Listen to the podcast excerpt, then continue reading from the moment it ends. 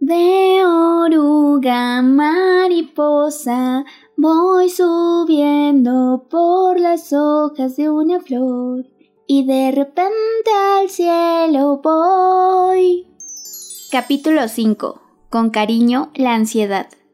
Este capítulo me emociona mucho. Siento que la ansiedad en la actualidad es muy común, pero aún así desconocemos bastante y nos es difícil identificarla. Yo quiero contarles un poco de cómo la viví. Sé que es diferente para cada individuo y no te puedes autodiagnosticar. Yo recomiendo que si alguien siente algo similar, acuda a terapia. Dejarlo pasar no trae consecuencias positivas, todo lo contrario. Yo describiría la ansiedad de la siguiente manera. Llega a tu mente con una idea. Es seductora y muy buena mentirosa. Siempre te plantea los peores escenarios, los más catastróficos e irreales. Te convence de que son posibilidades tangibles. La ansiedad llegaba con una idea negativa, luego dos, luego cien, al segundo dos ya traía 500 y se multiplicaba rápidamente con más de 100.000 ideas caóticas. Era muy abrumador escuchar y salir de eso. Imagínense escuchar a más de 10 ideas negativas hablando. Eres una tonta. Por eso te dejaron. Tú eres la culpable. Si hubieras accedido otra cosa sería. Todos te abandonan. No vales nada. Eres insuficiente. No importa lo que hagas, nada funciona. Nos estamos hundiendo. Vamos a morir. Nadie te recordará. No haces bien tu trabajo. Que te corran. Sí, lo mereces. Mereces lo peor. No vales nada. Tonta, fea. Te dejaron por gorda. Te abandonaron por ingenua. El amor no existe. Tú no existes.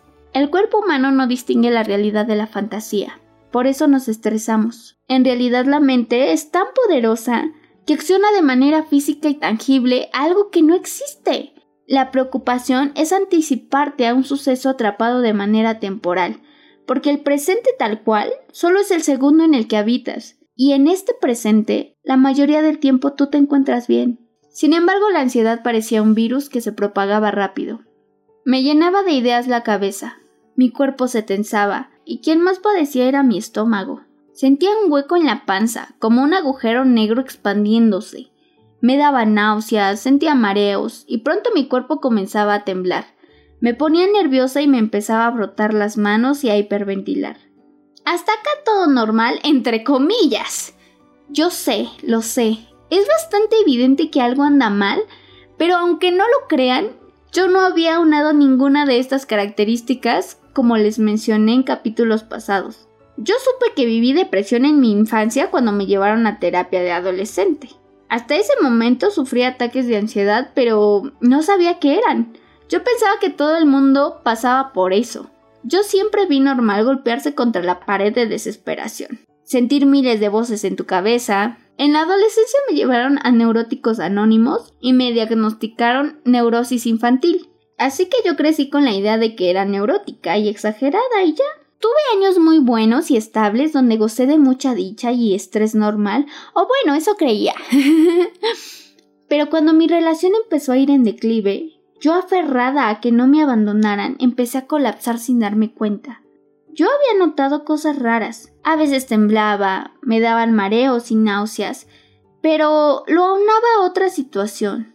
Si temblaba, seguramente era por frío, pero nunca había ráfagas de aire. Si me mareaba, seguro no había comido bien. Si me daban náuseas y dolores de cabeza, seguro era mi alimentación, aunque en esa época me distinguía por alimentarme sano. ¿Cómo noté que era ansiedad? Cuando mi tía enfermó de COVID. En pandemia nos encontramos con que COVID no solo te afecta como gripa, sino que anímicamente algo sucede que afecta de manera emocional. Desconozco el proceso orgánico, pero me consta que a mis amigos e incluso a mí me afectó anímicamente. Bueno, pues antes de que yo experimentara COVID, le dio a mi tía y ella fue a terapia. Entonces ella me dijo que tenía ansiedad por tal y cual razón. Cuando me describió sus síntomas, yo dije, ah, caray, yo recuerdo eso de, de infancia. Nuevamente omitiendo mis síntomas actuales. Lo dejé pasar. Hasta que un buen día la señorita ansiedad me dijo, no, mi ciela, me vas a reconocer sí o sí. No recuerdo exactamente el mes, pero sé que un día todo cambió. Algún pensamiento llegó con más fuerza a infectarme. Pasó todo lo que les dije. Náuseas, dolor de cabeza, mareo, temblor, llanto, hiperventilación, y ahí vino lo mero bueno. Yo estaba hecho en mar de lágrimas, respirando de la manera más agitada posible, hasta que de repente, nada, nada de aire. No estaba llegando. No podía inhalar, no podía respirar. ¿Qué carajos estaba pasando? Yo sentía que dejaba de llegar aire a mis pulmones. Esto ya no lo podía controlar. Se salió de las manos. Esto se está saliendo de las manos. Respira, respira, inhala. No, no es posible. No funciona. No soy dueña de mi propio cuerpo. ¿Qué pasa? Dios, ¿estás ahí? Si estás ahí, por favor, ayúdame. No quiero partir de este mundo de esta forma tan patética. Morirme así, no. No, por favor. Si estás ahí, ayúdame. A ver, Florecita, cálmate. Cálmate, respira despacio. No nos vamos a morir así. Dios te va a ayudar. Todo esto pasó en cuestión de segundos. Es impresionante saber lo que la mente puede hacer en tan poco tiempo. Logré calmarme hasta que pude inhalar nuevamente. Fue ahí donde dije, esto no es normal. Esto no es un berrinche, esto es real y esto me puede llevar con San Pedro. Sentí mucho miedo. Estaba sola en casa, nadie podía ir a mi rescate. Ese día quedé sola en el suelo, nuevamente en el suelo. ¿Cómo no iba a quedar ahí si mi cuerpo estaba tan débil de tanto temblar e hiperventilar? Me dolía todo el cuerpo. Tenía miedo y ya no estaba llorando. Solo me quedé tirada, temblando y con la sensación de que yo no tenía el control.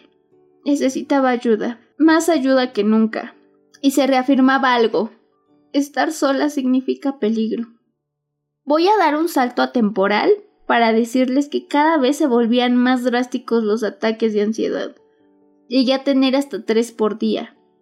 Inició con uno al mes, luego uno por semana, hasta que una etapa eran hasta tres por día.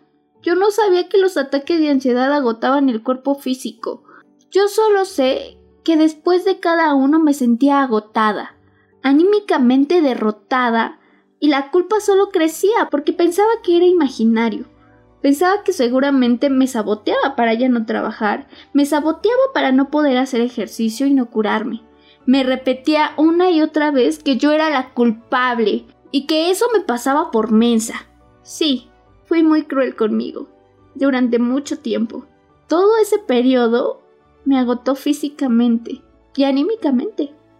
Y así fue como no tardó en presentarse la señorita depresión, vieja amiga pues, uff, este capítulo de la ansiedad, eh, ay, creo que toca todavía fibras muy sensibles porque evidentemente aún tengo ansiedad, no sé, no se quita ¿sí? no es gripa, pero por lo menos puedo decir que estoy mucho más estable. Em, y, y bueno, si tú estás pasando por esto, de verdad, te recomiendo mucho buscar ayuda, porque mientras más tiempo la dejes pasar, te va consumiendo y te va carcomiendo el alma. Y no es un proceso fácil reconocerla, pero espero que si sientes alguna de estas características, em, puedas acudir con alguien. Cuéntaselo a quien más confianza le tengas. Y de verdad no te diagnostiques tú sola por, por esto al final de cuentas yo no tengo la verdad absoluta y sé que esta es la manera en la que yo lo viví y lo vivo. Eh, si tú sientes que algo no está bien contigo, busca ayuda de verdad. Recuerda que estás aquí para vivir y experimentar. Entonces, recordemos la lección pasada. Tú eres tu prioridad. Muchas gracias por escucharme. Este, les mando un fuerte abrazo.